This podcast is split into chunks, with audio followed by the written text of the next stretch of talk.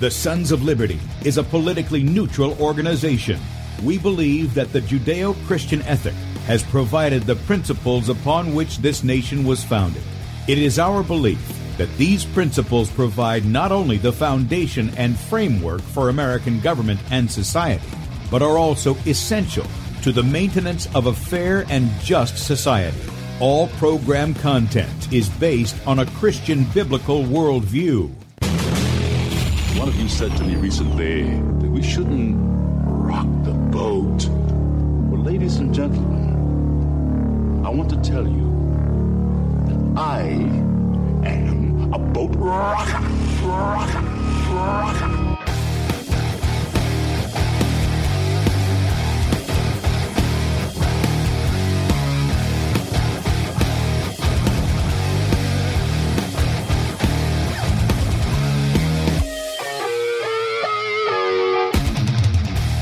I will not wear the mask. I will not wear the mask. I will not wear the mask. I will not wear the mask. I will not wear a mask. I will not get the vaccine. I will not get the vaccine. And I will not get the vaccine. I will resist evil. I will resist evil. I will resist evil. I will submit to God. I will submit to God. I will submit to God. In the Lord I will praise his word. In God I have put my trust, and I will not be afraid. Hear my prayer, O Lord, and let my cry come to you. Do not hide your face from me in the day. For the Lord is the great God, and the great King above Rise all. up, O judge of the earth, render punishment to the proud. Lord, how long will the wicked, how long will the wicked triumph? Righteousness and justice are the foundation of his I hate world. the work of those who fall away. With my mouth I will make known your faithfulness to all generations. For I have said, Mercy shall be built up forever. Your faithfulness you shall On an instrument of ten strings, on the lute and on the harp, with harmonious sound. For you, O Lord, have made me glad through your works. I will You, O triumph in the works of your hands. Are on high forevermore. For behold, your enemies shall perish. All the workers of iniquity shall be scattered. I will defy tyrants. I will defy tyrants. I will defy tyrants. I will defy tyrants. I will defy tyrants. And with that, good morning, America. Welcome, Christians, conservatives, constitutionalists, liberals, libertarians, communists, Islamists, LGBTQ, RSTUV, WXYZ people, all the broke rockers who are in the house, and anybody else I may have missed to the Sons of Liberty radio show here on Red State Talk Radio, where we use the Bible and the Constitution not to see who's on the right or left, but who is on the straight and narrow. I'm your host, Tom Brown, coming to you live from the U.S. occupied state of South Carolina, the editor at sonsoflibertymedia.com, and for our Muslim friends, I'm the infidel that Allah warned you about. I hold to the book, the Bible as the authoritative Word of God. Glad that you guys have joined us this morning. And if you would like to check us out online, please do so. Sonsoflibertyradio.com and also sonsoflibertymedia.com. In fact, if you're listening by way of Red State Talk Radio and you want to watch the video portion of the radio show, that's right, you can see the face that's made for radio, head over to sonsoflibertymedia.com, scroll down on the right side of the page, second video down, and uh, we are pre-recording. I'm saying we're live just because I'm used to that. We're pre-recording, and when I start talking about pre-recording, I mess everything up. So you'll see now it's the show we had the other day. Uh, just click on the play button there, um, and that should blow it up on your device. And then click on the Rumble that's in the lower right hand corner. Join us in the chat. Lots of friends in there every morning, and it's always good to see you guys on in the chat. Uh, great support and great morale. I got to tell you, uh, you know, we're doing it together, and um, God's never used the majority, has He? He always uses the minority so that He shows His power strong through us. And uh, so join us in there, and then right above that is Bradley's show from the previous day. You can click on that, and that will go up until three o'clock Eastern, and at that time he'll be live in that little area on sonsoflibertymedia.com. Be sure to sign up for our newsletter. That's right above that. Again, that we don't eat, uh, rent your email, sell it, or spam it. And one email from us a day, including the morning show archive. So you'll get it in video and podcast and anything we talk about, any of the links and stuff we're going to talk about today. Finally, if you agree with our message and you'd like to help support us, there's a donate button at the top of sonsoflibertymedia.com. Click on that and make a one time donation, or you can partner with us monthly as a son or daughter of liberty. Uh, that link is also on there. And then our store is available. And I will have tomorrow, I will have whatever the special is because I don't have that just yet. That doesn't come out to tomorrow. We're recording on Friday here. But, uh, but once again, we have got with us, uh, I, I, feel like a, a, newfound friend and a brother in the Lord and a similar mindset. I mean, we may have a little bit of doctrinal differences. We're not going to focus on that right now. But where the gospel is concerned, everything I've heard come out of his mouth is bears witness with what the scripture says. It points to the Lord Jesus. It calls men from sin, not just to escape the wrath of God in the future, but to overcome our own sin here and now, because that's the grace that God gives us by the power of His Spirit. And uh, we were talking after the show uh, the other week, and he mentioned taxation. And you guys know when it comes to the bankers, when it comes to the taxation, when it comes to the money issue, these are things I've been learning over the course of several years too. So I'm not I don't I'm not a know-it-all, but I got enough grasp to where I'm like, okay, there this whole thing is immoral. And I said, well, why don't we have a talk about taxation? This affects everybody across the political spectrum. This affects you. And so to help me do that is Pastor Cary Gordon. He's back with us from enemieswithinthechurch.com. And uh, Pastor Cary, it's great to have you back with us this morning. Thank you very much. It's an honor to be with you again. I look yeah. forward to the discussion. Yeah, I do too. And I, you know, I got to tell you, there's a little, if I can say, there's a little jealousy. You got a great beard going on there, and I need to learn how to fix mine, but it's got to grow out a little more before I can do that. yeah, you know, I just completely shaved this morning, but that's how fast it grows. yeah, we were talking about how cold it is there where you are in Iowa. It's the same thing here in the U.S. occupied state of South Carolina. We got snow and ice over the weekend. We're expecting it today. I, it may even be falling now. I don't know. Uh, but we're expecting some more of that. And I like seeing the snow and all, but and I like the cold as long as I'm out of it. right. Yeah. Well, here's the thing. I told people, and I think I mentioned this with you. Um, I, there's some homeschoolers who made this film right here, The Widow's Mite. I had to go dig it out about 30 minutes ago. I don't know if you've seen it, but it's I haven't. It's it's. I was actually surprised. My wife got it. She said, "Oh, these homeschoolers did this," and I thought, okay, well, I'm not really expecting a lot. I mean, maybe that's just me. They wrote their own songs. They put the whole screenplay together. That You can see the one kid in there. He's got kind of the Freddie Prinze look or something. Um, but they did this, and this was several years ago. Now we invited our church over. We played the film, um, and I'll, I'll, put this up so people can see that you can you can get this on Amazon. You can watch it on Amazon uh, called The Widow's Mite. But we played it on the back of our house through a projector and the computer, and it's on the subject of property taxes here. This is just the property tax issue. And they're pushing that on this widow, and they're going to take her house. Uh, they, they say, oh, you owe all these taxes. They're going to take her house. They're going to put a, a highway through it. And the point is, is it's for the benefit of basically fascists in government and their corporate, you know, buddies that they're dealing with. So they can put this, this highway through and they can set up all these shopping centers and all this other stuff um, very Marxist to his core, which is a lot of what I see with things as far as how the money situation goes here.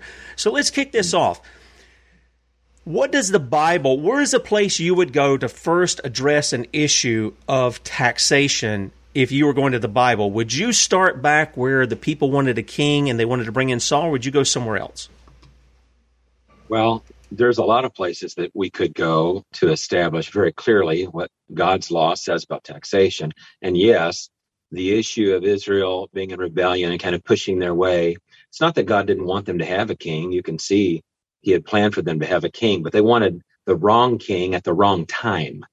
They needed to have a king, but they needed to wait for God to do what he wanted to do through his prophets. But the people pushed with their democratic thinking and got out ahead of God and got the wrong king at the wrong time and that was Saul, and he caused problems. But I think that for for modern people, I think the first place I like to go is to talk about roles, jurisdictions. What's the purpose of the church? What's the purpose of the civil government? Think of the church, the church government, the ecclesiology of God's kingdom. If you uh, begin to look at the church correctly, the way that I see it, I think that a church is uh, an embassy and it's filled with a people who are called to be ambassadors of a kingdom that has laws. And so the local church is really an embassy outpost stationed strategically by the will of the Holy Spirit in a particular nation or in a particular county, in our case. And they're here to represent God's kingdom, the highest laws to this fallen world. And That's why we have to preach repentance and we use the law to do it. The law is the schoolmaster that leads people to Christ. Amen. So the role of the church is the role of reconciliation. That's our primary objective. That's the grace we're given is to focus on the issue of reconciliation. And why is it important to say that? Well, because that's not the role of the civil government. The Bible gives the civil authority a specific role. Their role, Romans chapter 13, is retribution. So they bear a sword. They're there to punish evil and reward good. And they have weapons to do it. They're there for retribution. The church is here for reconciliation. What the socialists do is they get into the church and they say, Jesus loves people and we care about people. We want to help the poor. We want to help the needy. So let's, let's encourage the government to tax the snot out of everybody and redistribute the wealth to all these people that we really care about. Here's the problem. Now you're telling the civil authority to get into the business of reconciliation. Yep. But that's not what they're graced to do. That's not their authority. That's the, the church is able to do that, not the government. So they convert the government into the duties of the church. And this is a perversion. That's why fundamentally at the very beginning, you know, socialism is incompatible with Christian thinking and with the role of the church in the world because socialism is the government trying to do the business of the church. It's the government trying to care about the poor, the government trying to worry about widows. And so the next place that I like to go is, in fact, I'll grab my Bible. We'll turn there if I have time. I don't. Yeah, if no. You need to you, say something. You jump in. You go ahead, and So- if we have to go over, we'll go over. You go ahead. All right. So the next place I'll go, uh, let's go to, uh, let's see. See, I marked it here. First Timothy, First Timothy chapter five, verse three. Here's the instructions from this epistle. Give proper recognition to those widows who are really in need. Yep. Now let's just pause right there. The implication is some people don't really have the need. So you have to distinguish who really needs something.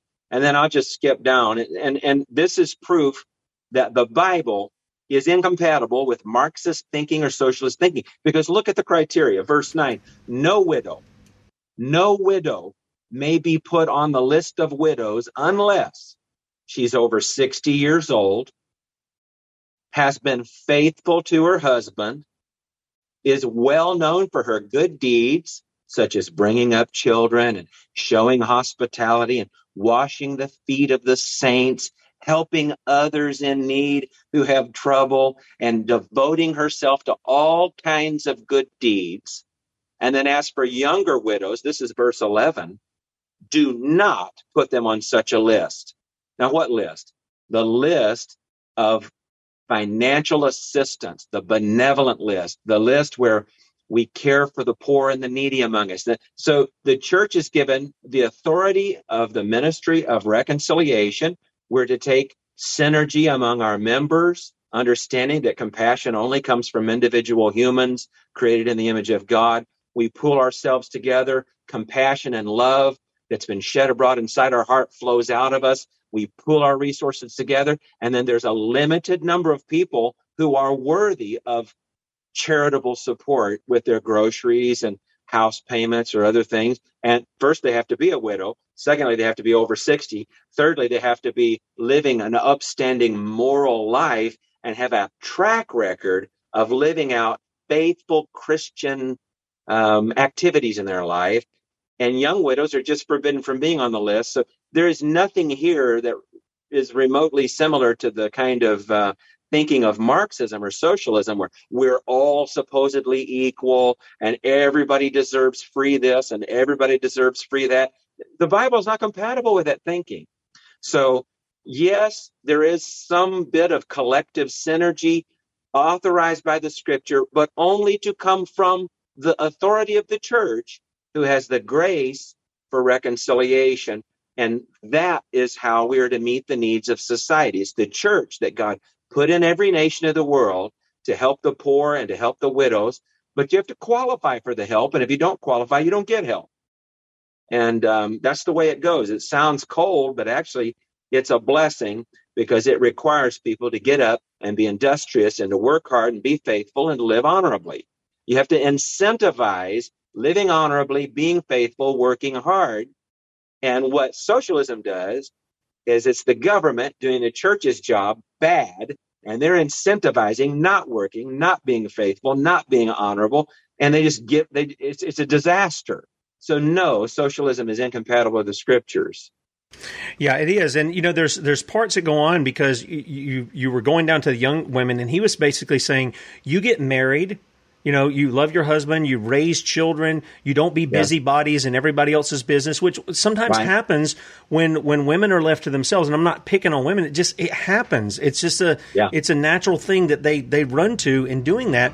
And then he says uh, he goes on down and he talks about if a man or woman that believeth have widows. So he doesn't say if the government has widows in it under its authority. Uh, it says if a man or woman that believeth have widows, let them relieve them, and let not the church be charged that it may relieve them that are widows indeed. So it's not just because maybe they are even qualified that they have to go on to that. If you've got sons, um, you know, we talk about honoring, and he talks about that with elders. He goes on, if I can add this, uh, let the elders that rule well be counted worthy of double honor, especially those who labor in the word and doctrine. For the scripture saith, Thou shalt not muzzle the ox that treadeth out the corn, and thy laborer is worthy of his reward. Now, I don't think, correct me if I'm wrong, I don't think God had in mind the ox when Paul applied this here. He's got in mind the, the, the men of God. And I, I had a guy one time. He says, "Well, do you think that a man who's who's the who's the pastor of a church ought to be making more than the people who's in it?" And I said, "Well, it depends on the man." I said, "If he's a if he's just if it's him and his wife and he's got a child or two, I said he can probably live on less than somebody like I don't know, like me. I, me and my wife, we have ten kids. You, you you've got to balance that out, and everybody's going to be different. But I said, if you're sitting here with three hundred thousand dollars in the bank, your your church building's paid for." Everybody's taken care of there and you're you're cheating your your pastor by saying we're going to give you $15,000 to live on or $20,000 to live on in this day and age. And it's him and his wife and they're they're taking the care of another kid. I said then you're cheating him. And i said god's going to hold you accountable for that stuff. You you can't do that. You're you're you're, you're muzzling the ox when you do that. Yes. so and and then Paul goes on and he says this about the widows. What does he say? If you don't take care of your widows, you're what? Worse than an unbeliever, and you've denied the faith. That's a pretty big thing tying with what you're saying there. Well, exactly. And the reason why I, I begin there is because once you resolve what is the jurisdiction and the purpose of the church in society authorized by God, and what is the jurisdiction and purpose of the civil government, so you, you distinguish the difference. Now you've just removed the excuse that is used by civil authority to tax you to oblivion. Because the reason they want to tax you to oblivion is because they're taking on the role that does not belong to them and, you know, basically stealing money from everybody uh, all over town to inefficiently, um, you know, send it to somebody in need allegedly somewhere else. It's a disaster. And I, I, I, like to also say it like this, you know, the scripture says thou shalt not steal. And we know that. So if I put on a, a, a dark suit and put a mask over my eyes tonight, I take a, you know, a, a crowbar and I go to my neighbor's house, pry the door open, sneak down in their basement, get their safe popped open, steal all their gold they've been saving up because of inflation. Uh, I would get arrested and the government, who is given the grace of retribution, would come arrest me and take me to jail because that's illegal. You can't do that. But what we figured out in our republic is you can avoid jail and still steal all your neighbor's stuff in the night. But instead of using a crowbar to pry into their door at night and into their safe, you can use a ballot and use that ballot when you vote to, and then you convert the ministry of retribution, which is the government who's supposed to punish the thief. You convert the government into the thief. That's right. And the government goes and steals your neighbor's stuff and then supposedly redistributes it back over to you. And that's how socialists think. So they're thieves. Socialism is antithetical with all biblical law because socialism is ultimately theft by armed thugs. And they will take stuff that does not belong to them. And so then the question is, oh, all right, how does the church raise money to do its mission of reconciliation? And how does the civil authority raise money to do their job of retribution? I want to have a good military because that's actually a role that the government has. The government's supposed to protect uh, uh, freedom and liberty. That's what they're there for. They don't bear a sword in vain. So I want them to have good swords. I want them to have sharp swords. They got to be able to pay for those swords, or they're going to have to tax us. So now we begin to ask the question: Well, what's a, a just and proper tax system out of biblical law? What's the what's the best way to do it? You can go right to Jesus and look at well, how did he look at this little widow who came up and gave her mite? And Jesus didn't really focus on the amount she gave. In fact, he juxtaposed the amount she gave in terms of value versus something we call percentage. And he makes this point. He says, look, this woman, this woman who doesn't have hardly anything came up and put in what's the equivalent, maybe half of one penny. And he says to the whole group publicly, she gave more than everyone. And they're thinking, how could that be? She only gave one half of one penny. And one guy probably thought, hey, I put the, you know, 40 bucks in there. Jesus said, because she gave all she had, she gave a hundred percent. Her heart so this was gives in us the key. Yeah, and that's right. And and so how does God look at taxation or how does God look at giving in terms of the church? It's about percentage. Now that this this was not a shock necessarily because guess what? Old Testament law, um, the Hebrews taxed their people with a flat tax, and it was based on a percentage. At a ten percent, and that's what we call the tithe. And I believe in tithing, and I think in our ecclesiology, uh, we're a church, we're an embassy uh, filled with ambassadors. We're here to represent kingdom laws as a as a bare minimum in the new covenant, uh, as a starting point of expressing your faith. Church people ought to give ten percent of their gross, or you know, I think gross, ten percent of their income to the local church, so that the church can do its ministry of reconciliation. Well, what's left over for the government after that? So I believe that any government that taxes its people equal to 10% or more is mathematically attempting to replace God and Yep. usurp his authority. They believe they're equal or greater to, than God, and that's a socialist tendency that must be stopped. So the way you determine taxes, first of all, should be flat, fair. Everybody pays the same percentage.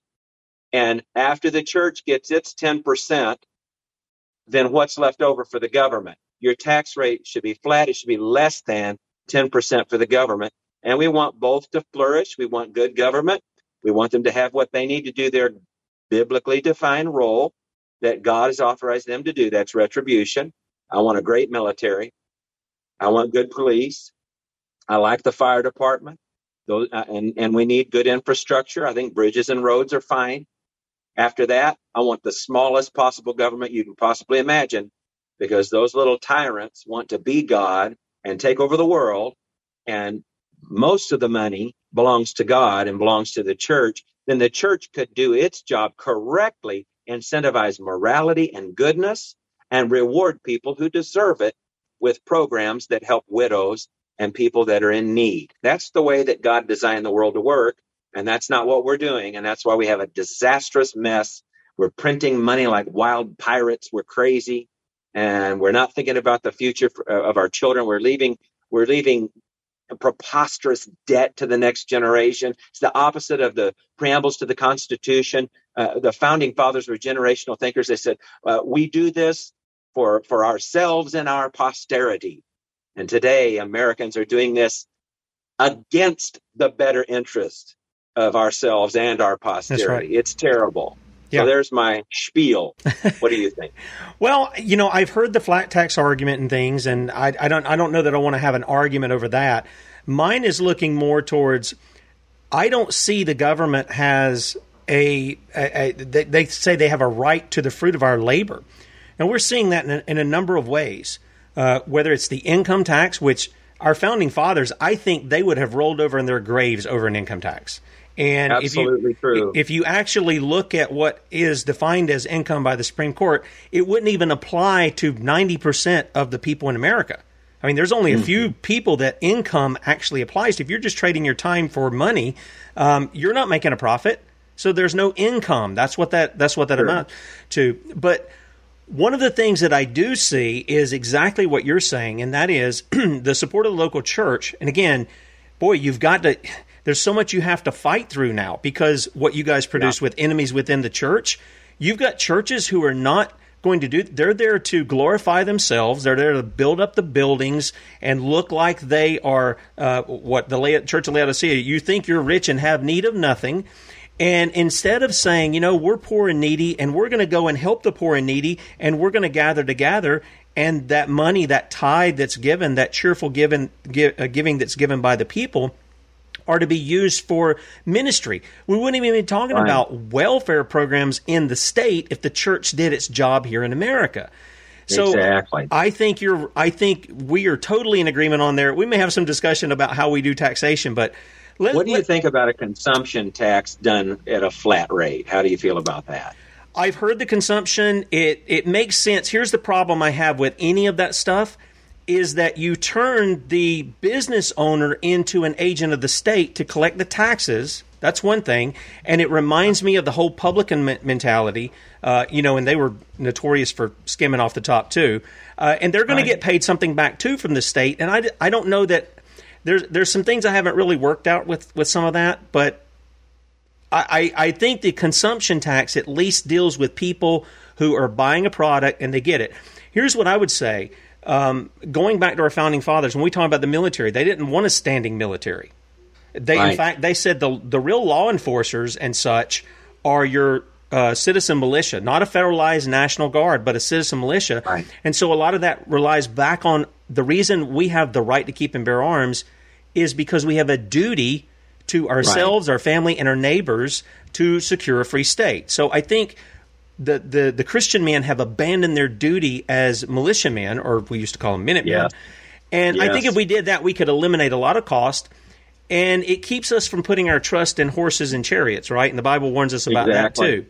So, yes. but let's go to let's go to over here to First Samuel chapter eight, and let me let me have you comment a little bit on this because this is sort of what I see Saul doing. He's building up all this stuff, or this is what he's mm. saying. And you're right. God told them in the book of Deuteronomy they would have a king. He says when you have a king, he's going to write out a law for himself. He's going to know it, and all this kind of stuff. And yes. then the people yes. say. Well, we want that king now. Like you say, they're asking out of turn, they're asking out of place, right. and they're doing it for ungodly reasons. And so God says, Samuel, don't worry about it. They're not rejecting you, they're rejecting me. And then in 1 Samuel chapter 8, he says, um, And the Lord said unto Samuel, Hearken to the voice of the people, and all that they say unto thee, for they have not rejected thee, but they've rejected me, that I should not reign over them, according to all the works which they have done since the day that I brought them out of the out of Egypt, even unto this day, wherewith they have forsaken me and served other gods, so do they also unto thee. Now therefore hearken unto their voice, howbeit yet protest uh, solemnly unto them, and show them the manner of the king that shall reign over them. So he's going to tell them what kind of king you're going to get, because you're asking uh, out of place here. And he right. said, This will be the manner of the king that shall reign over you. He will take your sons and appoint them for himself for his chariots and to be his horsemen, and some shall run before his chariots, and he will appoint him captains over thousands and captains over fifties, and will set them to ear his ground and to reap his harvest and to make his instruments of war and instruments of his chariots. And he will take your daughters to be confectionaries and to be cooks and to be bakers. And he will take your fields and your vineyards and your olive yards, even the best of them, and give them to his servants. And he will take the tenth of your seed. That's a lot of what they were tithing anyway, because Jesus addressed that with yeah. the Pharisees. He said, That's a good thing, but you should be doing something else too and of yes. your vineyards, and give to his officers and to his servants. And he will take your men servants and your maid servants and your goodliest young men and your asses and put them to his work. And he will take a tenth of your sheep, and ye shall be his servants. And then he says, You're going to cry out and say, Oh boy, I wish we wouldn't have done this. Can you give us a different guy? Uh, so. Yep. I, Vote I don't Vote for the tall guy. Vote for the tall guy. yeah, yeah. I don't. I I I see when taxation comes in in this form, and there is taxes here, there's no question about it. Yeah. I don't see it as a good thing at all. In fact, when we, we were making mention of the military, um, our Constitution allows for a military to exist for two years and then you have to re up it. And that's why they keep doing this NDAA to keep it in place. And we all know for decades, our military has been used not for the defense of the people, but for the right. the advancement of corporations, for the advancement of yeah. of, of all of this yeah. kind of stuff to to put wealth in, in people's pockets at the expense of our sons and daughters. And I got to tell you, Cary, and I'll let you address this right here. I've Sure. told my boys, I said, I think the draft is immoral. It is unconstitutional. And I said, if they go to draft my boys, they, they're not going to draft me because I'm, I'm too old for it. But if they go to, I said, we'll fight the tyrants here rather than send you over to be cannon fodder for some corporation to make money off of. We'll fight the tyrants here. We'll deal with the tyrants here. And uh, I've been told I'm unpatriotic for that, but the the Constitution is pretty clear that they can't that put you into servitude, and that's exactly what a draft does. Yeah, you're exactly right. I don't know. I guess it's because I have three daughters, but um, there's probably nothing that has made me angrier in the last 20 years of political involvement than the Republican Party signing off on the concept not only of a draft, which I completely agree is fundamentally wrong for anyone at all, but the idea of drafting women yes. into combat. Yeah, shame There's on them. nothing that makes me angrier. Fire shoots out of my nose. I had, you know, my my representative. I'm actively looking to get him primaried here because he signed off on that stupid bill that they came up with just a couple of months ago. I rebuked him from the pulpit. And uh, th- these people are fools. I mean, they, they have no idea what they're doing. Can you even imagine? I mean, I, my daughter can't even open a pickle jar. She's going to go out and fight in a field with a rifle and roll around Yeah. with men. How stupid can we be? And they're never taking my daughters. Never, never, uh, or my sons, but much less my daughters.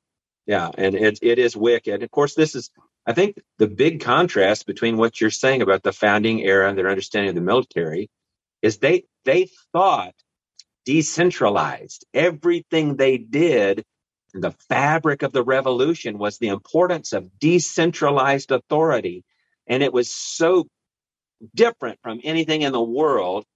Um, England looked at us and thought we were just going to end up imploding and killing ourselves. And there's no way you could have a government without a king. These people have lost their minds. They, maybe they've caught some fever over there in the new world. They, they, they couldn't even conceive of the possibility of decentralized control.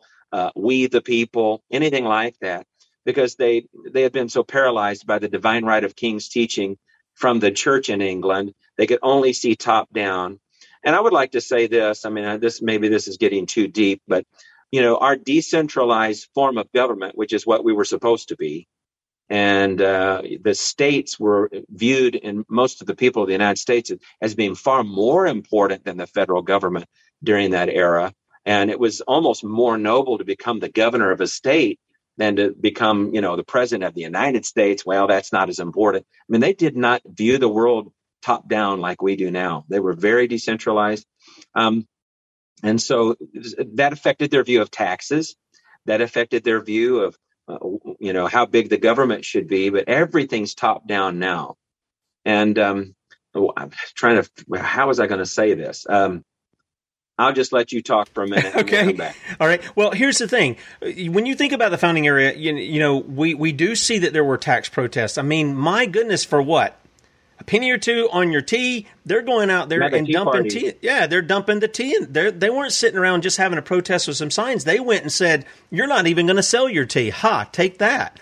Um, this is this is part of the thing that, that gets me because what they had established it seems to me when you go back in history one they that when corporations came into being they were only in existence for so many years and then they had to be re- reevaluated to whether or not they were good for the country or bad for the country we don't do that anymore that's one thing the second thing is is they use the tariffs to basically fund government. Now I understand that that's going to trickle down. I get it that the, the consumer is the one who's going to end up paying it ultimately.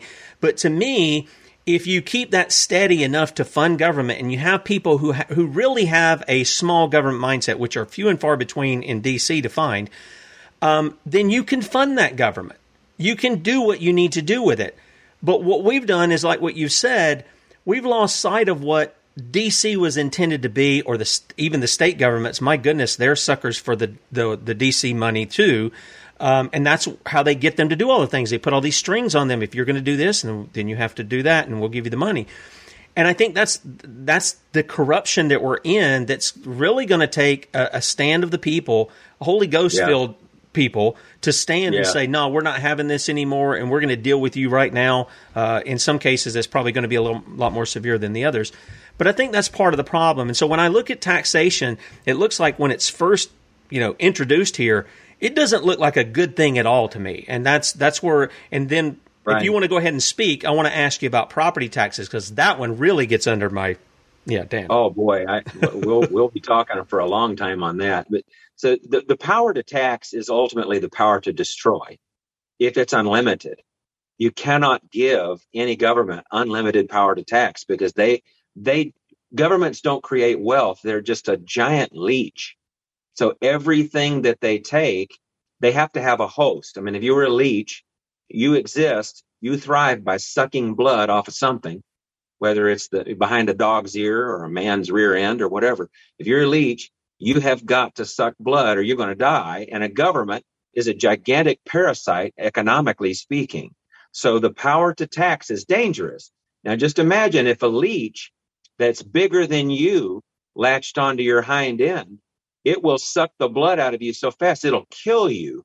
And that's what you're dealing with with unlimited power to tax governments become so big and so destructive that they destroy business, they destroy innovation, they destroy incentive. And that's exactly what Marxism proposes. So, um, taxation is a very dangerous thing, and it is the power to destroy. So, governments do need, on some level, to be funded, right? But it has to be very limited and very controlled, and it needs to be a very small amount. And there was a time when Americans understood that, but they don't anymore. And I think what I was going to say a moment ago uh, concerning, of course, there's the difference in mentality. Uh, the, the founding era would not have viewed um, federal military um, anything like we do now. And some of this has to be connected ultimately to technology on some level, uh, despite all those very virtuous principles we have technology now that we, we have to have a we have to have an army. I mean, North Korea would kill us the very next day if we didn't, right? So, how do we do that? How do we do that in a biblical way? That's a difficult thing. But the, the decentralized thinking, we need it back. People need to be taught about the, the virtue of decentralization It's biblical. The Bible has a lot to say about decentralized things. Cary, can can you elaborate on that for people who don't understand what decentralization is? Well, oh, sure. Uh, I can make better decisions about what should be done on Paxton Street, which is just about, you know, 25 yards from this office. I can look at that street and make better decisions about what ought to be done on Paxton Street to make the neighborhood better. I'll make that decision better than someone who's never been to Iowa, has no idea where Paxton Street is, never has to drive on it, and doesn't care that lives 1,500 miles away if I have to wait for a central power to make my decisions for me, they have no connection, no understanding. They don't understand the weather here. They don't understand that where I live, you have to have a basement. It's code. But down in the South, in South Carolina, you do not have to have a basement. You can just build your house on a slab. And that's code. See, that's a decentralized decision that was made at the local level. Why? Well, because your weather in South Carolina is completely different than the weather where I live. Yep. If you build a house on a slab, everything's going to go wrong. So decentralized um, decision making is wise.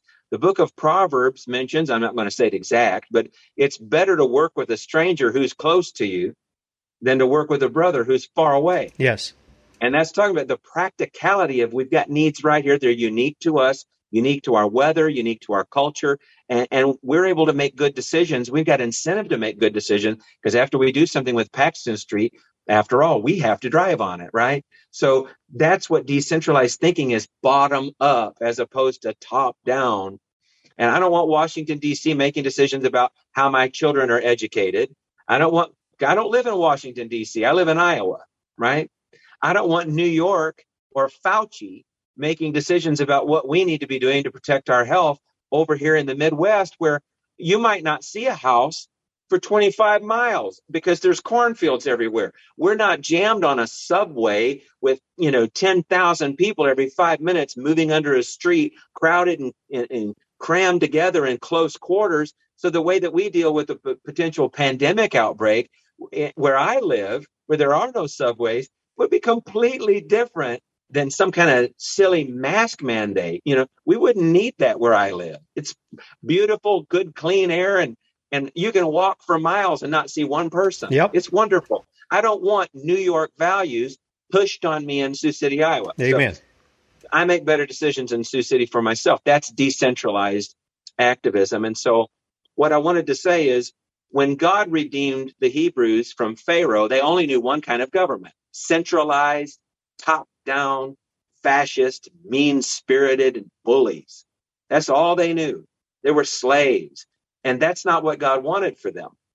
But in order for them to come from a slave mentality where government is God and it is a tyrant, right?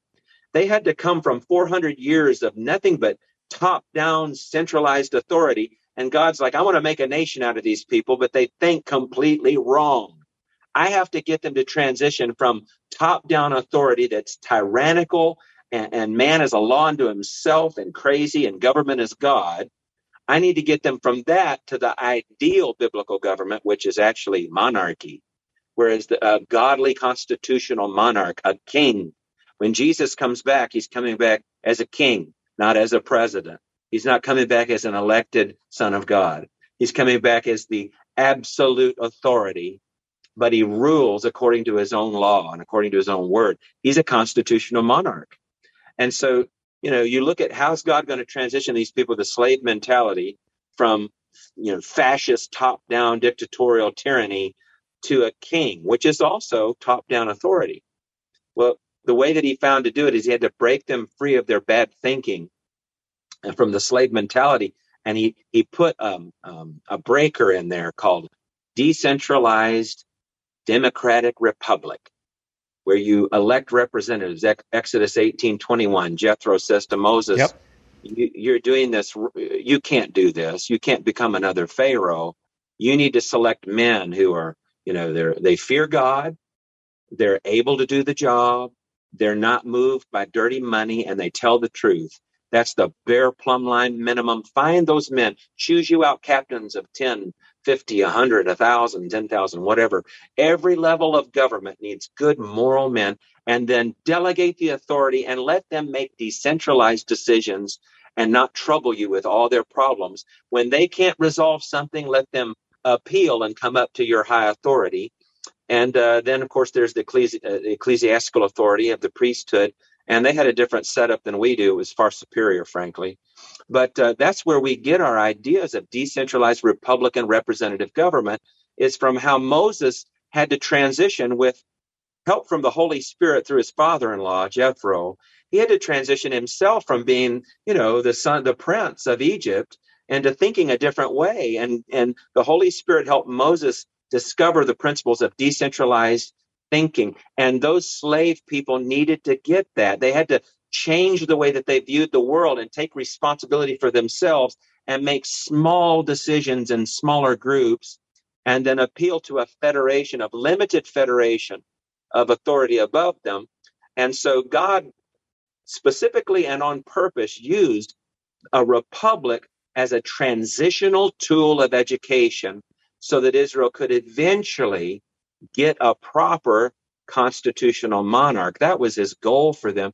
He had always planned for that. I believe God had always, in his providence, designed for David to be the first constitutional monarch in their history. Yep. But Israel got in a rush and they wanted to do it their own way. And humanism set in and they wanted to do things how they, we want to be like all the other nations. So they got the wrong guy, Saul, because he's tall. He's a tall guy. Well, picking someone because they're tall doesn't meet the requirements of Exodus 18:21. But they picked him because he was taller than everybody, and, and he looks good. And, uh, and they picked the wrong guy for the wrong reason at the wrong time. And I think that that set a trajectory of pain and suffering that was avoidable for poor David. I think David ended up messed up with Bathsheba because his nation was rebellious and wouldn't listen to the prophet. So anytime we get out ahead of God, there's consequences. And David had to suffer a lot of consequences. He had a hard life. Even as a king, he had a terribly hard life. And um, some of that would have been avoided. But anyway, that's my spiel. So somewhere between, you know, Pharaoh and then the in between of a constitutional uh, republic. Eventually, I, what does God want us to do? He wants us to be ready for the return of our King, and, and we're not going to be voting when Jesus gets back. Yeah, you know, and I point people to 1 Corinthians 15 because I'm not even necessarily waiting for him to get back. He is king now.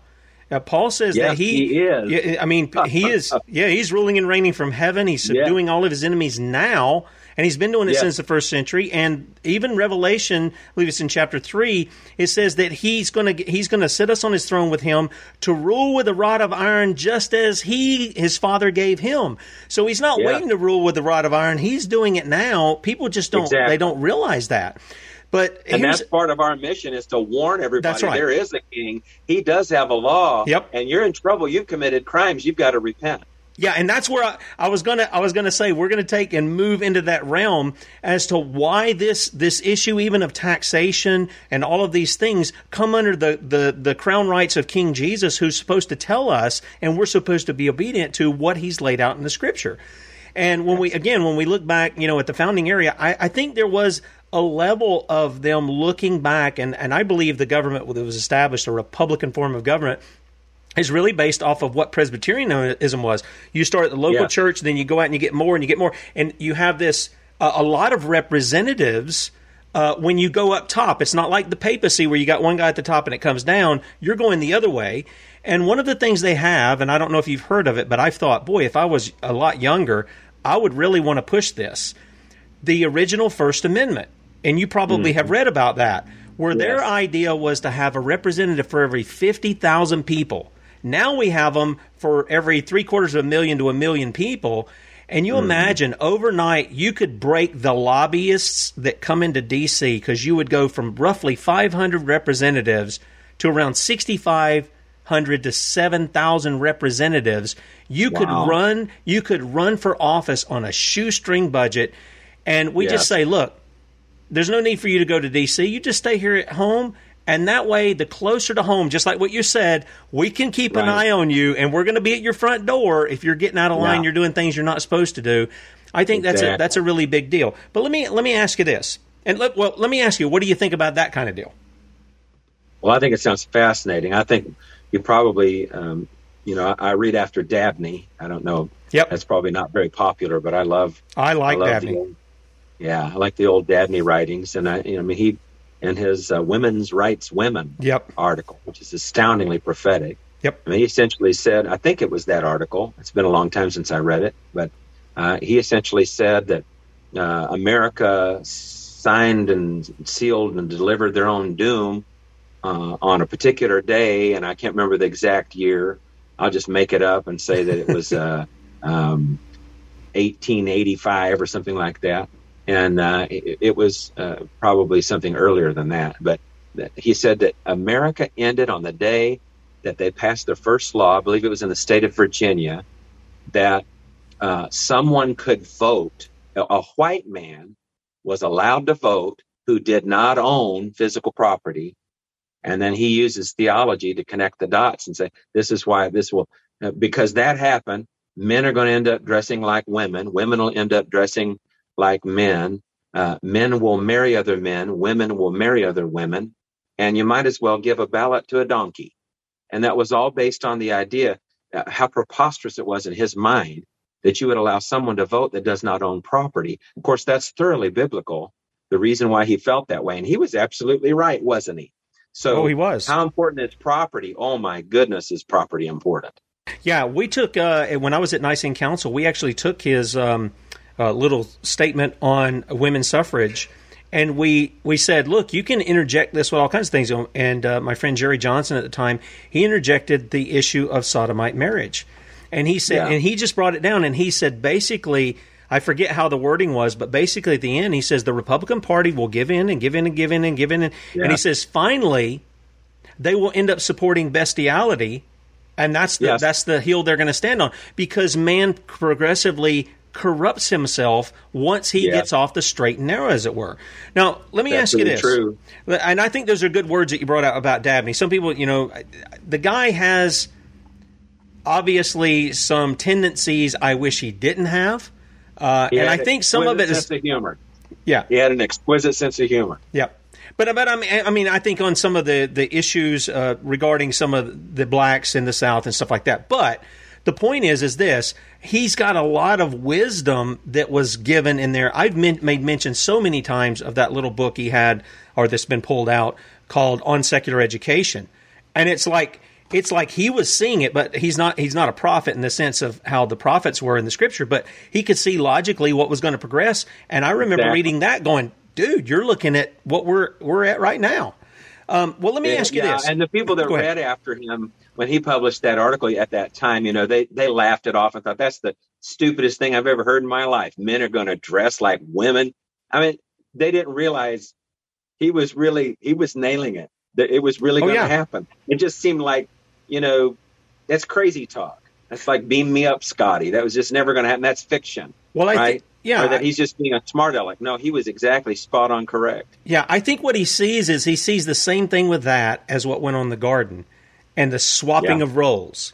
The man's yes. supposed to lead the house, and I've often asked women. I, I, it's not to pick on women. It's just to say, does your dad not care about you? Why can't he vote for your whole family? Wouldn't he vote? Thank wouldn't you. you think he would vote for the best for you? What about your husband? Now, if a woman's on her own, there might be something that we might do differently there. But sure. But overall, the norm would be this is what you would do. Your your dad is because if you're letting men and women vote together, and you've got a man and his wife, they're just going to vote together. They're going to vote the same, or you might get some. They're they're canceling each other's out. I don't know. But uh, you know, uh, uh you, you, you, you're touching on that, and that that's exactly correct. And I've said the same thing. Uh, I would be I would be probably all right with uh, having a provision for women who own physical property and who are widowed or don't have a, a husband as the head of the house, I'd be fine with them voting. But you're exactly right. The man is the head of the house. That's that's the the that's the structure of the family that as God made it. And so the man should represent his family when he goes in to vote.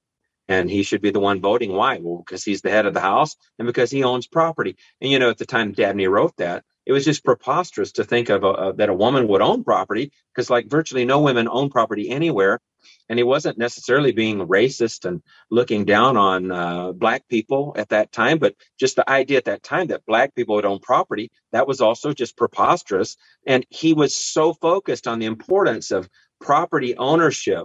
So being able to say i even if it's you know 12 inches by 12 inches a man has to be able to stand in that little square and say this is mine. I get to stand here and because that's the foundation of freedom. And our Revolutionary War was fought, uh, was fought over the the basic idea that men should have freedom, and that freedom was directly resting on their philosophy of private ownership. That was essential in the Revolutionary era.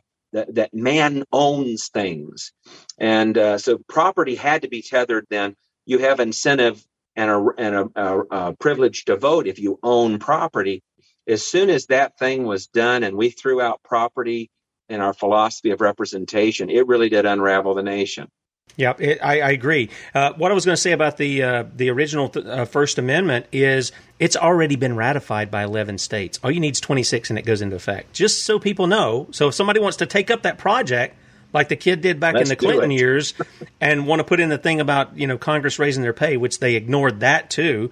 Uh, please yeah. let me know. I'll try to help with. We'll bring you on the radio. You you know do it. All you got to do is get the states states to ratify it, and immediately everything changes overnight. Overnight, it changes. You've got all these representatives. The lobbyists are going to be pulling their hair out because they're going to go, okay, we can't control it like uh, what was the guy's name, Jay, Jay uh, Abrams or Abramoff or whatever his name was, who said he had yeah. the most of the Congress in his pocket. Cary, can you hold on for us? We got about thirty seconds. Can can we go over just a little bit with this? I want to ask you about property taxes. All right, great, great. Well, I want to do that, and uh, and again, folks, this is what I'm coming off of. The widow's mite. Again, it's an it's made by homeschoolers. I know you're thinking, oh, Tim, but have I have I steered you wrong on any of the films I told you about? No, I hadn't steered you wrong, have I? This one is good. It's biblical because yeah. they will reference the Bible, and it requires that the people, the people, see, in our form of government, we we're, we don't have a king up there.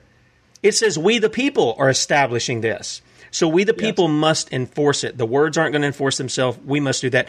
Cary, I want to let people know real quickly Um, you have a website, and it is Enemies Within the Church. Guys, if you haven't seen this, you need to pick it up, watch it online. I told Bradley he was going to watch it as well. Several people have watched it uh, from the show, from seeing you on the other week. And uh, yeah, check that out. Enemieswithinthechurch.com, sonsoflibertymedia.com. Catch Bradley at 3. We'll see you in the morning at 6 a.m., Lord willing. Okay, all right. I want to welcome everybody coming over from Red State Talk Radio. And uh, Cary, it's uh, we get into these conversations, and uh, there there really is uh, people don't people who don't have. I hear from people on the show in the uh, in the chat. I've met people.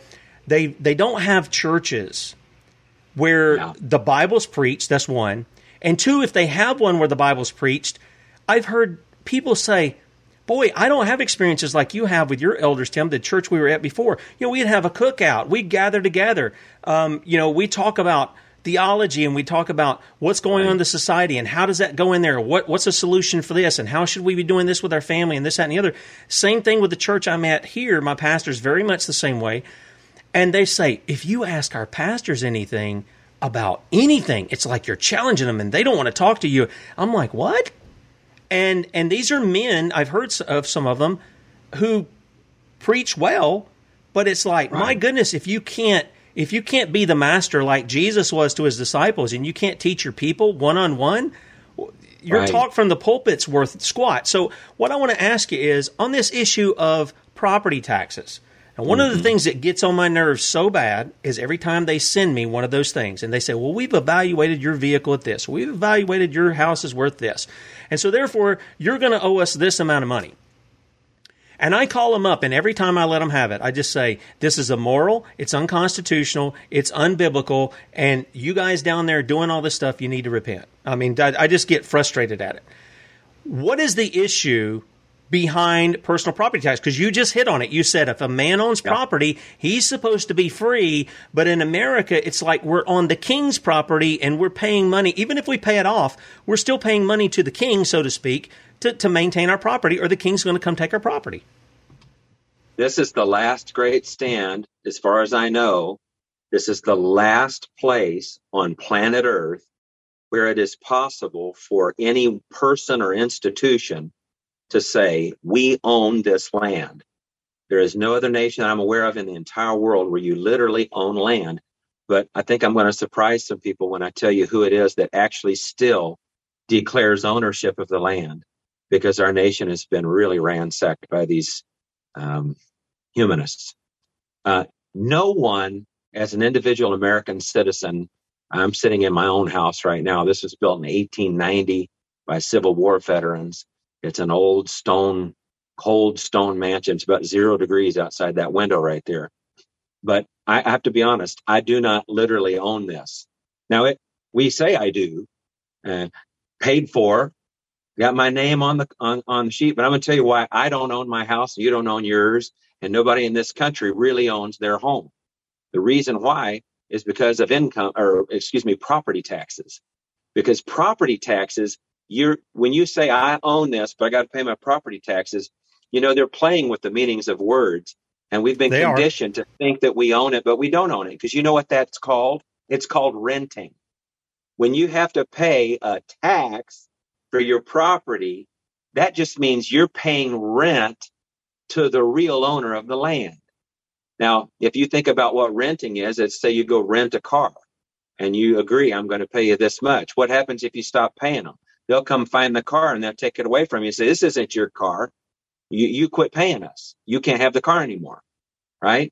Well, that's what they do with your property. If you don't pay your property tax, let's say you're 85 years old, you can't work anymore. You, you lived in the same house. You paid your house off 50 years ago. It's yours. You own it, right? No, you don't. Because if you don't keep paying them their rent that they call property tax, they'll move you out of your house, take your whole property, put it up for sale on the on the tax sheet down in the county and let let the er, the bidders come in and take your property away from you. And, and everything that you earn everything that you own. So you, none of us own anything anymore. And i'm telling you that our founding fathers are spinning in their graves. So why do i say that america still has the last true property ownership that i think is left on the entire planet right now Well, because there's one institution that still exists that cannot be taxed on their property, and that's the local church. And this to me is so essential. I am constantly lambasted by what I describe as neo Gnostic, anti property Christians. And they say, we don't need churches. Church property is not important. We should just care about the people. Let me just tell you, I love you, but you're as ignorant as a box of rocks. You don't understand uh, fundamentals of freedom and liberty and living in America and what the Bible has to say about property. Of course, our king who reigns and owns this planet has a right to say that land right there is mine. And of course, it's only right that his uh, emissaries, his ambassadors, and the embassies that they build that we call churches, local churches, of course, it's only right that the government should not be able to say that that institution should pay rent back to the government because God's authority is higher than theirs. And so that's why I fight to keep churches from having property tax because once the churches start having to pay property tax, the very last spark of true ownership has gone out of the world. And what a time to be alive to know that that's how serious this is. Yeah, and that we have an opportunity. It's not just a crisis we have, it's an opportunity to be the light of the world and to demonstrate that. And I would say it goes far more than the, the emissaries uh, you know, the, the property of the church. What are the extension of the people themselves? They're ambassadors. Ambassadors don't pay property on the ta- on the on the places they go uh, to set up, whether it is uh, an embassy or whether it's a, a you know something. Yes. I forget what they call them, uh, but whether it's that, they don't pay it either. And what is what are, what is each home to be? Well, it's to be the ministers of the church. Ephesians four tells yes. us that we have certain gifts given to to men in order to equip the saints for what ministry. Right. And, and that's an extension of that. So it should be that way. This is why I, honestly, I got to looking into trusts because I'm going to leave all this behind anyway when I go. But sure. but there there has to be something that we own in order for the command "you shall not steal" to apply. And yes. I think that's exactly what you're saying. Government. I heard the story up in Michigan attorneys are getting together with governments. We had Michelle Young. She was a um, very fluent lady. Uh, her husband's worth billions. They they they they connived their way out of giving her and her two little girls any money. Now they've caught them red-handed. They've got all this stuff. They're going after them. Uh, the the lawyers and the judges are all in on it and and stealing the money from the people. And in Michigan, they're doing it. And I think pretty much on every corner they're trying to do like what you said. If if the guy's worked all his life, they're they're just going to come after him just like they do this this woman in this video. And it's immoral, it's wrong. Yeah. And here's the thing, yeah. Cary. When people hear about it, they're just like, "Oh, that's so sad." Mm-hmm. My thought is if I hear about it, if it's somebody around me, I want to go gather the men of my community armed to the teeth and stand around that guy's house and say you're not going to take his house. You're not going to take his property and we're going right. to fight you over it. But we don't hear that we don't hear that mentality. We don't see it being done. And i'll tell you we, i don't know if you saw what went on in kazakhstan the other week but when that guy came out and he said you shoot to kill you know enforcing all this tyranny and stuff on them the people were out in 24 hours. That government was toppled they were dealing with Goodbye. the agents of the state putting it on. And I don't know when American Christian men are going to stand up and say, you know what? Our forefathers didn't put up with this. The men of the Bible didn't put up with this. Right. And we're not going to put up with it. Maybe we've been asleep at the wheel a little bit here. We're not going to put it, put up with it because if we keep putting up with it, we're not going to have anything. And according yep. to Klaus, Klaus Schwab, we're supposed to be happy with that. Well, I'm not one who's going to be happy with that. Well, Proverbs thirteen twenty two says, "A good man leaves an, an inheritance. Yep. to his children's children's ch- children." I mean, implicit in that is that a man owns things, and that he should be able to pass them to his children. So you think about the the immoral, horrible, horrible wickedness of a government even having an inheritance tax. I mean, the Bible will be absolutely opposed to that. Absolutely. There's so many things that we do that are just completely disconnected from reality. They're violations of math. I mean, our entire economy it makes a mockery of the authority of math. There are laws of mathematics. We violate them every day as though there's not going to be a consequence. there, there is going to be a consequence. And I think, in answer to your question, how long we have to wait before men stand up, I think it's going to take pain. I think that's all we've got left. I think we're a nation under judgment. I think pain is the only thing people respond to. When we have enough pain that it forces people down on their knees to pray and to open up the Bible and start reading the pages they've been taking for granted for so long, then maybe by the grace and mercy of God, through repentance, because we don't deserve it, but through a lot of repentance and the extraordinary mercy of God, maybe there's a way someday that we could turn this nation back around to the Lord and get rid of about 98% of the federal government that we don't need and all these ridiculous taxes and all this authority and power to destroy that we've given them and let God be God and let the government not be God. And then honestly, more freedom, more liberty for everybody. And can you even imagine the wealth that would explode probably within 30 days if we just got rid of the progressive tax system? Oh yeah. Well, let, this gets on another issue, and boy, it, we would be here another hour if we got on this one. But you know, our society is really built on debt now. We've been insolvent since 1933. Yeah. And so yeah. it, it, the, everybody thinks money is this green stuff that we got. No, that's a debt note. It's it's borrowed yeah. in debt, and you're using it to quote unquote pay debt. And I don't know how you do that. You can't pay a debt with a debt. And so that's one of the things people have to get in their minds that what they're acquiring is debt. What does our Constitution say is real money? Gold and silver. That's what real money is. And yeah. so, you know, there, there was an old thing that was said: uh, gold is the is the money of kings, silver is the money of gentlemen. I forget what the one was of paupers because I've lost that right now. And then debt is the money of slaves, and that's Thank what you. that's what we that's what we've been involved in. So we shouldn't be surprised at all this. When I had the interview with G. Edward Griffin, that was one of the questions I was asking him. I, I said, "Well, what are?" He's got all these, you know, read all these Marxist Leninists who have all this and, and we're going back to enemies within the church kind of w- with this too. But right. but he he says you know they've they've done all this for the cities, and I said, well, what about you know rednecks like me? You know, I'm out here in, in rural South Carolina. What about guys like you out in you know rural Iowa? Uh, oh, he says they got plans for you too, and the plan is to move you to the city by taxing you off your property. And this is Yeah. what I'm saying. And and it seems to me, Cary, what I hear from the church it, in the mainstream, if you will, what's what's out there in the modern church is, well, you got to pay your taxes. You you you, you th- you're dishonoring God and all this all this kind of stuff. And it's like there's no rebellion against tyrannical taxation.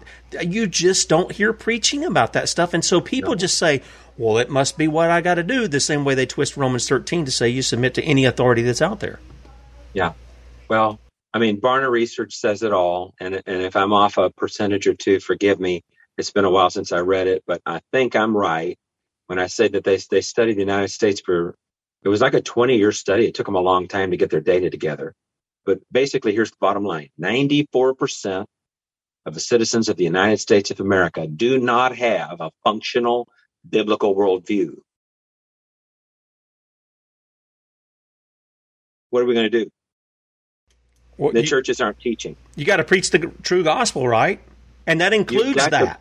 that includes that. Yes, it does. Yes, it does. You need to preach the whole Bible. That's right. And if people have been in your church for 30 years and they, they still don't know up from down and they can't even define basic words like faith and grace, what in the Sam Hill are you doing on Sunday morning? People got to learn something so that they make good decisions about how they do politics. I mean, we're it's unbelievable we're having to argue about sodomy in, churches. Uh, we have to get back to the Bible. Yep. Yep. If you believe that this, if you believe it's authoritative, and there's many preachers who don't, and they're going to Yeah. just go along with whatever. I remember we played. Uh, I did a show and we played Bradlee from the Minnesota State House. They asked him to come up there. I think it was 2011. They said, "Would you come up and give a, a, the prayer?" Well, he did. It was very simple. He made a couple of statements before about founding fathers and stuff like that, and then he, he made a simple prayer. shouldn't have been shouldn't have been offensive to anybody. He closed it within Jesus' name, and boy, within ten minutes of him praying that, the the 2000 media outlets across the United States were this guy is a he's a he's a gay hater and he's a this that and the other and look at this stuff and then they called in another wimpy milk toast syrupy panty waist pansy something chaplain that they have there to pray this prayer where he didn't acknowledge anybody. He didn't acknowledge God. He didn't acknowledge himself or anything. He was just saying flowery words to tickle their ears. And then these wimps, these these effeminate men on the Democrat side and on the Republican side sit there and blasted Bradlee. We'll never have him back in here. Look how our look how our chaplain did it. Yeah, he didn't stand for anything. He just you guys could just walk all over him. He's nothing.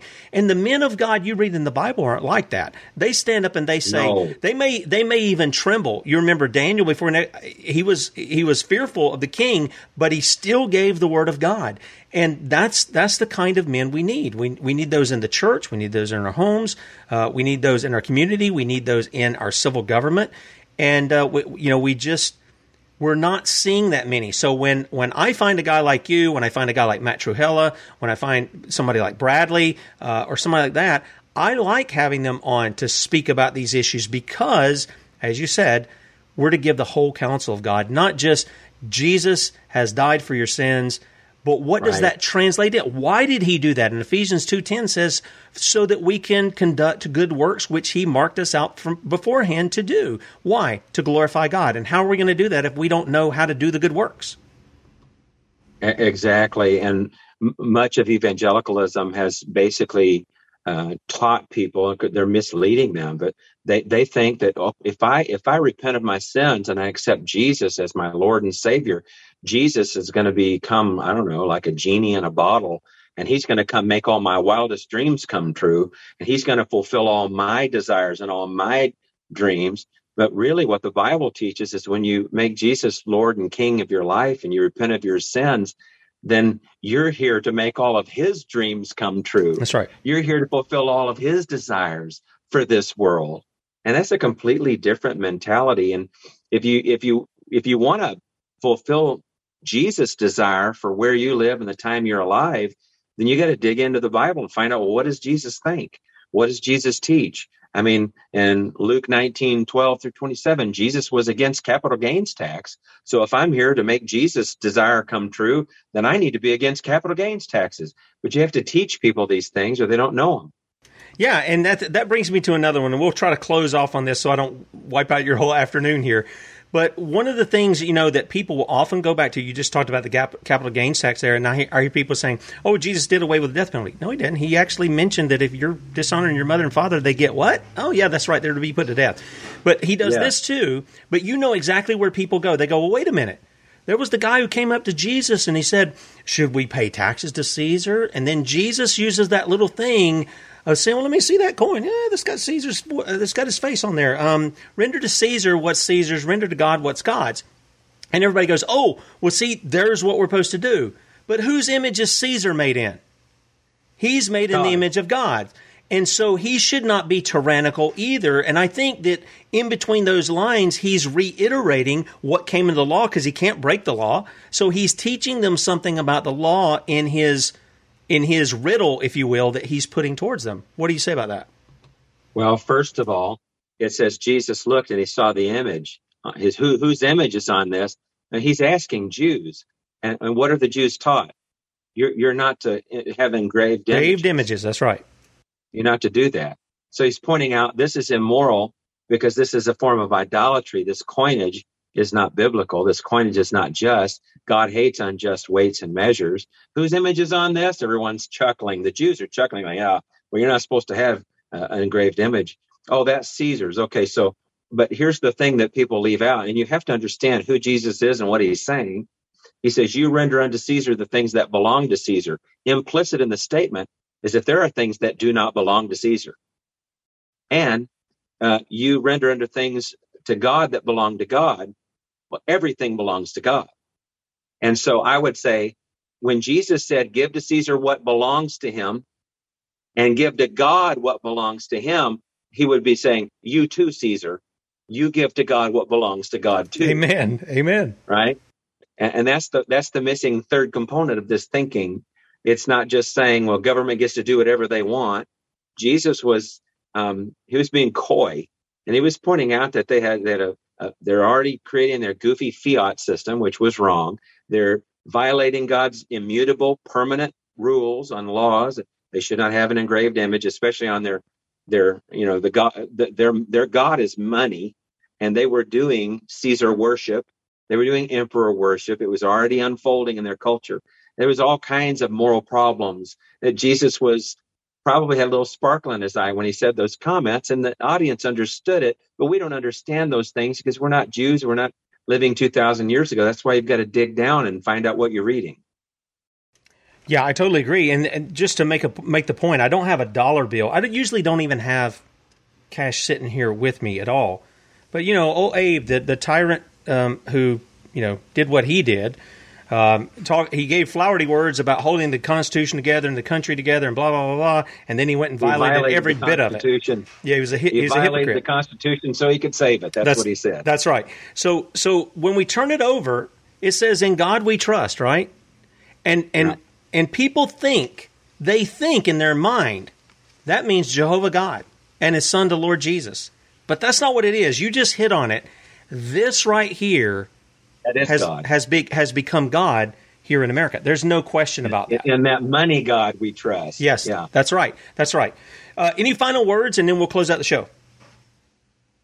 just to get a worldview, get a biblical worldview, go get resources. We've got them at enemieswithinthechurch.com. You can go there and you can do the after the movie stuff. Um, I'm looking at your screen. To, I can't remember the button that they click. I think it's How to Save America. If you click that button at the top, it'll pop down and you'll see these resources here that are free, that are good Bible teachings. And um, step three, I think, is how to get a biblical worldview. We've recommended two different resources that I think are exceptionally good. Small groups, individuals, whole churches can learn about biblical economics, what God thinks about uh, how, you should do taxation, um, what's the role of the state, what's the role of the church, how should you vote. All of these things are right there in the Bible, and these are wonderful resources that would help you become kind of a rare and dying species. Since, according to Barna, only you know like six or seven percent of the whole country understand how to apply the Bible to living in America. Well, that's something that every church needs to address. Every congregation needs to be taught these things in every sphere, whether it's entertainment or education or politics or law. We need Christian attorneys. We need Christians in media. Good grief, the Amen. media. They're like paid liars. We need honest people in media. Uh, let the church arise and send forth people into the media that will honor God with their writing skills and tell the truth and be a blessing instead of a curse. And so, biblical worldview is necessary. Otherwise, you're just another heathen that lives like an atheist, uh, a practical atheist, even though you go to church on Sunday and you cry about how thankful you are about the cross. If you don't know anything about the Bible and how to apply it to your life, you're just going to be another humanist. So, That's right. please use the resources at our website and be blessed. Amen. Amen. Thank you, Cary. We appreciate you. I'll say goodbye to you off air. Guys, don't forget, Bradlee's on at 3 p.m. Eastern, 2 p.m. Central, sons of liberty media.com. And we'll be back in the morning, 6 a.m. Lord willing. We'll talk to you then. See you.